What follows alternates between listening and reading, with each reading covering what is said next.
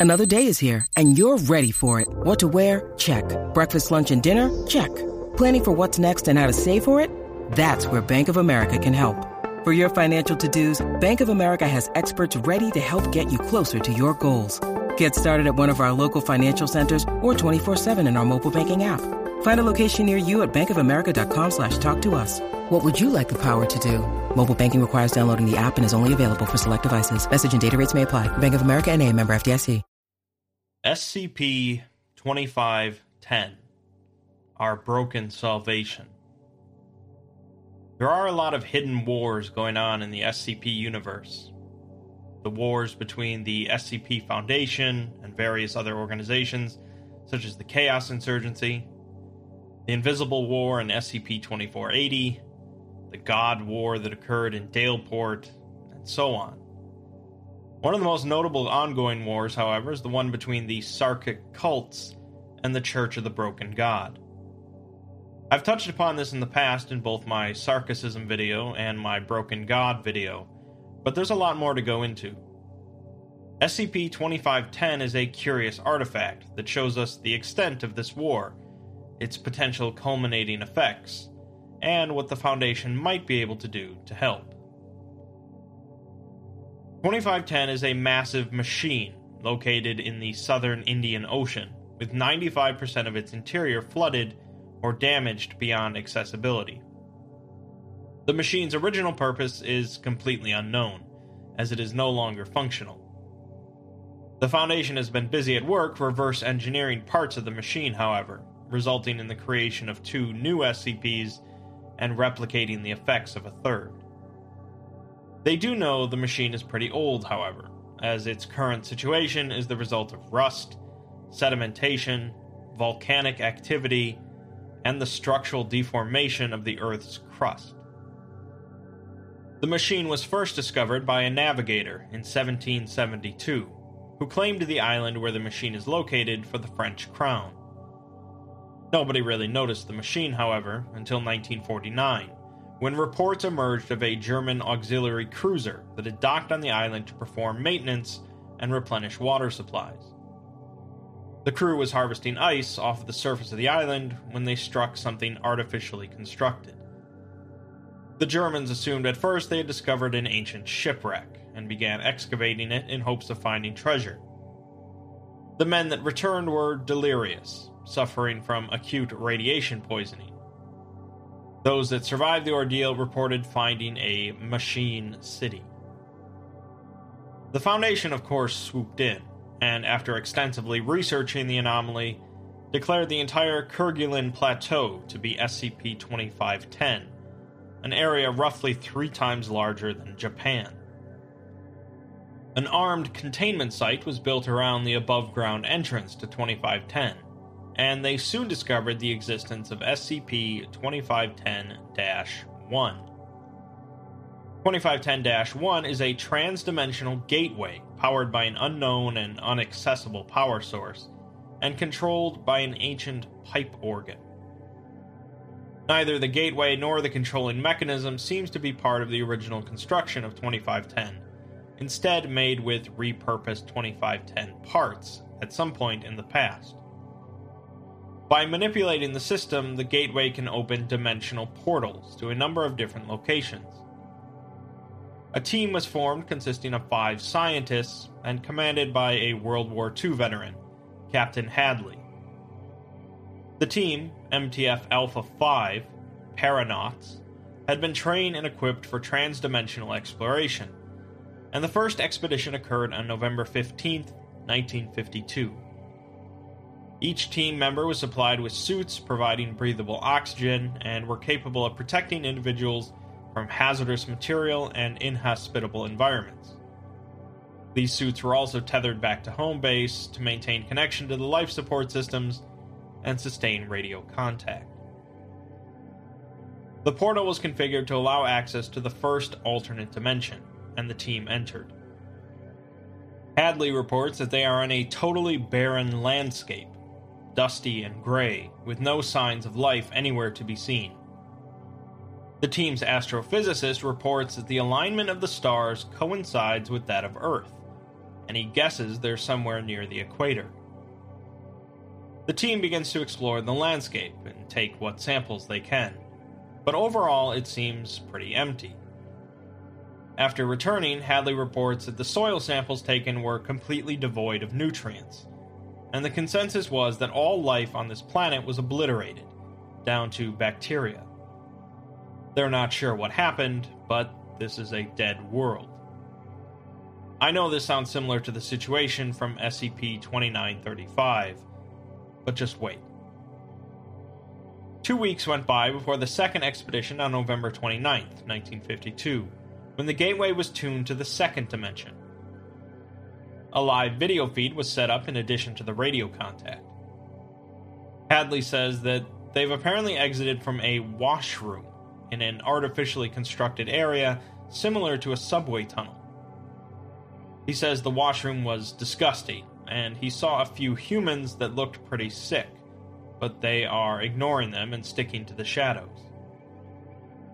The air here is polluted but breathable, and the team removes some of their heavier life support equipment. The team separates in order to find out as much about the environment as they can.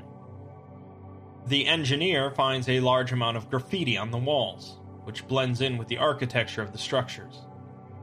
He says it looks Greek, with a lot of spiral symbols, the most common of which displays three curves emanating from a central point.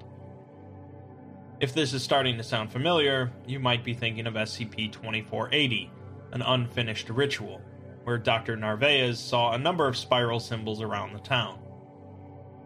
It's no coincidence that 2480 is heavily involved in Sarkicism, and spiral symbols are popping up in this world. The engineer says that although it seems that they were in some sort of underground subway station, there are no rail tracks to be seen. Everything has a glossy reflection, like it's all moist and slimy. Suddenly, the tunnel begins to vibrate, and humans in the area gather at the edge of a platform. A massive, fleshy entity the size of a train moves down the tunnel and up to the platform. It is pale white in appearance, with countless legs, and it chatters and hisses as natives walk into massive holes on its body. Some people also stepped out of it onto the platform, covered in slime. The insect then crawls forward into the tunnels, out of sight. Some of the native humans approach the engineer, staring at him with blank eyes. He attempts to communicate with them, but one of them opens its mouth, unhinging its jaw and revealing more than 60 needle like teeth. It then screeches in excess of 150 decibels, and all of the locals drop to their hands and knees and scatter into the darkness. The engineer says that it apparently covered their equipment with saliva and the team regroups to leave. In the post operation report, we find out a bit more about this strange world. Hadley says that it felt like they were being watched the entire time they were there, but they eventually made it to the surface. They discovered a city teeming with life, but corrects himself to say hive instead. They found black banners everywhere, adorned with a yellow spiral symbol, and the anthropologist said it felt familiar to her somehow. That, of course, is identical to what Dr. Narvaez found in the town of 2480 under the effects of DMT. They also report that the natives stared at them without blinking, and the DNA sample from the saliva on their equipment was mostly human. There were also spires constructed of some sort of organic material that reached up into the sky. If it's not already very obvious, this SCP and 2480 were both written by the same author, and published around the same time. You might just think that this is the alternate dimension bleeding into our world through 2480, but it's a bit more complicated than that, as we'll see. On their way back to the portal, the geologist was scratched by a native, tearing right through her suit. The wound is infected, and she's running up a high fever. When you need mealtime inspiration, it's worth shopping Kroger, where you'll find over 30,000 mouthwatering choices that excite your inner foodie. And no matter what tasty choice you make, you'll enjoy our everyday low prices, plus extra ways to save, like digital coupons worth over $600 each week. You can also save up to $1 off per gallon at the pump with fuel points. More savings and more inspiring flavors make shopping Kroger worth it every time. Kroger, fresh for everyone. Fuel restrictions apply. On December 6th, the portal was activated to the third dimension, and the team went through, minus their geologist, who is still in critical condition. The team enters into an environment blanketed in a heavy yellow fog that reeks of sulfur. Hadley reports seeing shapes in the haze and guesses they might be in a forest. They quickly learn that the shapes are not trees, but sinewy organisms comprised of flesh. The team begins to hear hundreds of sounds like heartbeats pulsating at different speeds, and the ground shakes.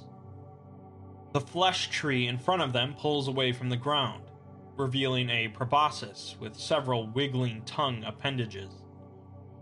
The entity retreats into the sky through unknown means, leaving a gaping hole in the ground. A mass of squirming organic material erupts from the hole and proceeds to slither towards the team. It hurls a bone like projectile at the camera as Hadley shouts at his team to retreat. They successfully made it back to our dimension, revealing that their microphones had picked up a deep, low sound in the background, chanting in an unknown language. After analyzing a DNA sample taken from the tree like entity, the result was mostly human. Four days later, the portal was activated to the fourth dimension, and the team began to enter, still minus their geologist. As soon as Captain Hadley entered, however, the portal sealed shut and would no longer open to that dimension. All attempts to rescue Hadley were unsuccessful, and his fate is completely unknown. Even though Hadley was lost, the Foundation still wanted to know what was through the fifth and final dimension accessible by the portal. On December 20th, 1952, the portal was activated again, but this time it was unusually transparent, allowing the Foundation to see through to the other side. The other side consisted of a cubicle room with a matching appearance to SCP 2510, so the team's engineer volunteered to enter. There were no other exits in this room, and the only thing of note was a heavy bronze object, which was brought back through. The bronze object is a humanoid clockwork automaton of ancient Greek design, with no detectable anomalies. The Foundation found a punch card mechanism, but no obvious means of operating it. The team's engineer and historian worked together for three years to create usable punch cards by translating ancient Greek into a binary system. By inputting single word questions, the device would return a pre recorded response in ancient Greek. The first question asked was purpose. The response was that this is the final testament of Patriarch Erastos, a servant of Mekhane, the broken god. The second question was about Mekhane, to which it responded that Mekhane is the anvil where we are all forged and perfected. Mekhane was sundered to save us, but it is broken, not dead. When asked about the portal, it responds that it, or in this case Erastos, was to shepherd the most talented of the Mekhanites south for some reason, but the flesh tormented them. It mentions the Sarkic Demiurge, more commonly known in the SCP universe as Yaldabaoth. Asked about the flesh, the device drops a lot of information, although admittedly it's hard to piece together.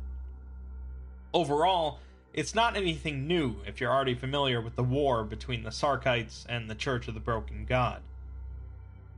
Sarkites believe that Yaldabaoth, a creator deity, is meant to reform the universe into one of instinctual flesh.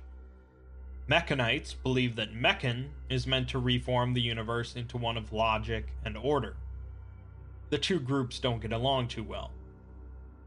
The device specifically mentions both Adytum, an ancient city where Sarkicism was founded, and Grand Karcist Ion, generally considered the founder of Sarkicism. After this, the geologist would die of her infection, believed to be the earliest recorded instance of a certain SCP. The number of the SCP in the article is blacked out, but it's highly likely that this is meant to be SCP 610, the flesh that hates, a biological weapon utilized by the Sarkites. Both the engineer as well as the astrophysicist would go missing, with the astrophysicist last seen rambling about black stars and a fifth world. The engineer injured several personnel while stealing the bronze device, and neither have been seen since. Some were concerned that the death of the geologist affected the two, as they were both close to her.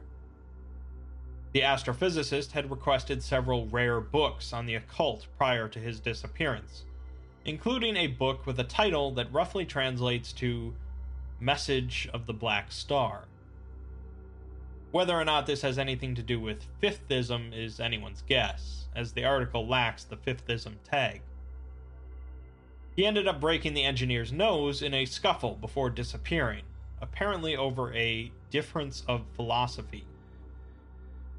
Two weeks later, the 2510 site came under attack by the Church of the Broken God forces, and the engineer used the chaos to steal the bronze automaton and escape. Perhaps not a coincidence that the engineer's name was Dr. Maxwell, and one of the branches of the Church of the Broken God devoted to modern technology is called Maxwellism. So, we have some sort of portal system built by followers of the Broken God that allows access to alternate dimensions that seem to all have some sort of Sarkic influence. Fortunately, at the bottom of the article, we're given an explanation. Something seems to have hijacked the Foundation's systems, and opens with a quote written by Zosimos of Panopolis, an Egyptian alchemist who wrote the oldest surviving material we have on alchemy. Zosimos wrote of a dream he had in which he met a man named Ion, who was a priest of the Adytum, and described how Ion dismembered him and burnt him on a fire until his body transformed. Interesting connection. The individual responsible for hacking the system then goes into an explanation. It says that our iteration of reality continues to exist because we possess the power to lead humanity away from the nightmare. It will tell us what it can, but the whole truth cannot be properly translated to current human understanding. Convenient. It says that there is a universal constant across all realities of light against dark, and a provider of wisdom and intellect that frees us from ignorance. It says that the broken God is not our creator, and is not of our universe, but instead Yaldabaoth, the god of flesh, created us. The broken god was a patient teacher that taught us logic and reason Again, this was all explained in my Church of the Broken God video. There was a war of cosmic proportions, outside of space and time, where Mekhane was destroyed, but as a final act, secured Yaldabaoth within its shattered husk. Pieces of the broken god scattered across every iteration of our world. Most, if not all, of the anomalies handled by the SCP Foundation are in some way invoked by Yaldabaoth, as it rattles within its many cages. The individual tells us that two millennia ago, a priest of Mekhane received a vision that Yaldabaoth had crafted six loyal archons before its fall. These archons had set in motion a plan to liberate Yaldabaoth from its cage. This vision brought the Mekhanite priest to a frigid and faraway land, where they would use the husk of the broken god to create a doorway. This doorway would allow access to other iterations of our world where the seals grew corrupted. In other words, worlds where the Mekhanites failed to win the war against the Sarkites. In the first dimension we saw, the desolate landscape, the Mekhanites used parts of the broken god to forge a weapon that cleansed the world of all life. Certainly a victory against the Sarkites, but not exactly what you'd call a huge success. In the second dimension, the weird subway tunnel in Hive City, the Mekhanites lost a key victory early on in their war, which they won in most other realities. This quickly led to a world run by the Sarkites, where an aspect of Yaldabaoth broke free. Pretty much the same thing happened in the third dimension, with the yellow fog, but a slightly different result. In the end, only the original prophet that had the vision of the doorway was left, and he was visited by an angel of invention. This angel helped him create that bronze automaton, and he put it in a pocket plane in the fifth dimension, which was another world beyond saving. The fourth dimension, however, the one where Captain Hadley disappeared into, is apparently a reality devoid of anomalies, with no corruption by Yaldabaoth. In this reality, humanity achieved a technological singularity 20,000 years ago, combining Neanderthals, Homo sapiens, and SCP 1000, the Children of the Night, into one unified civilization.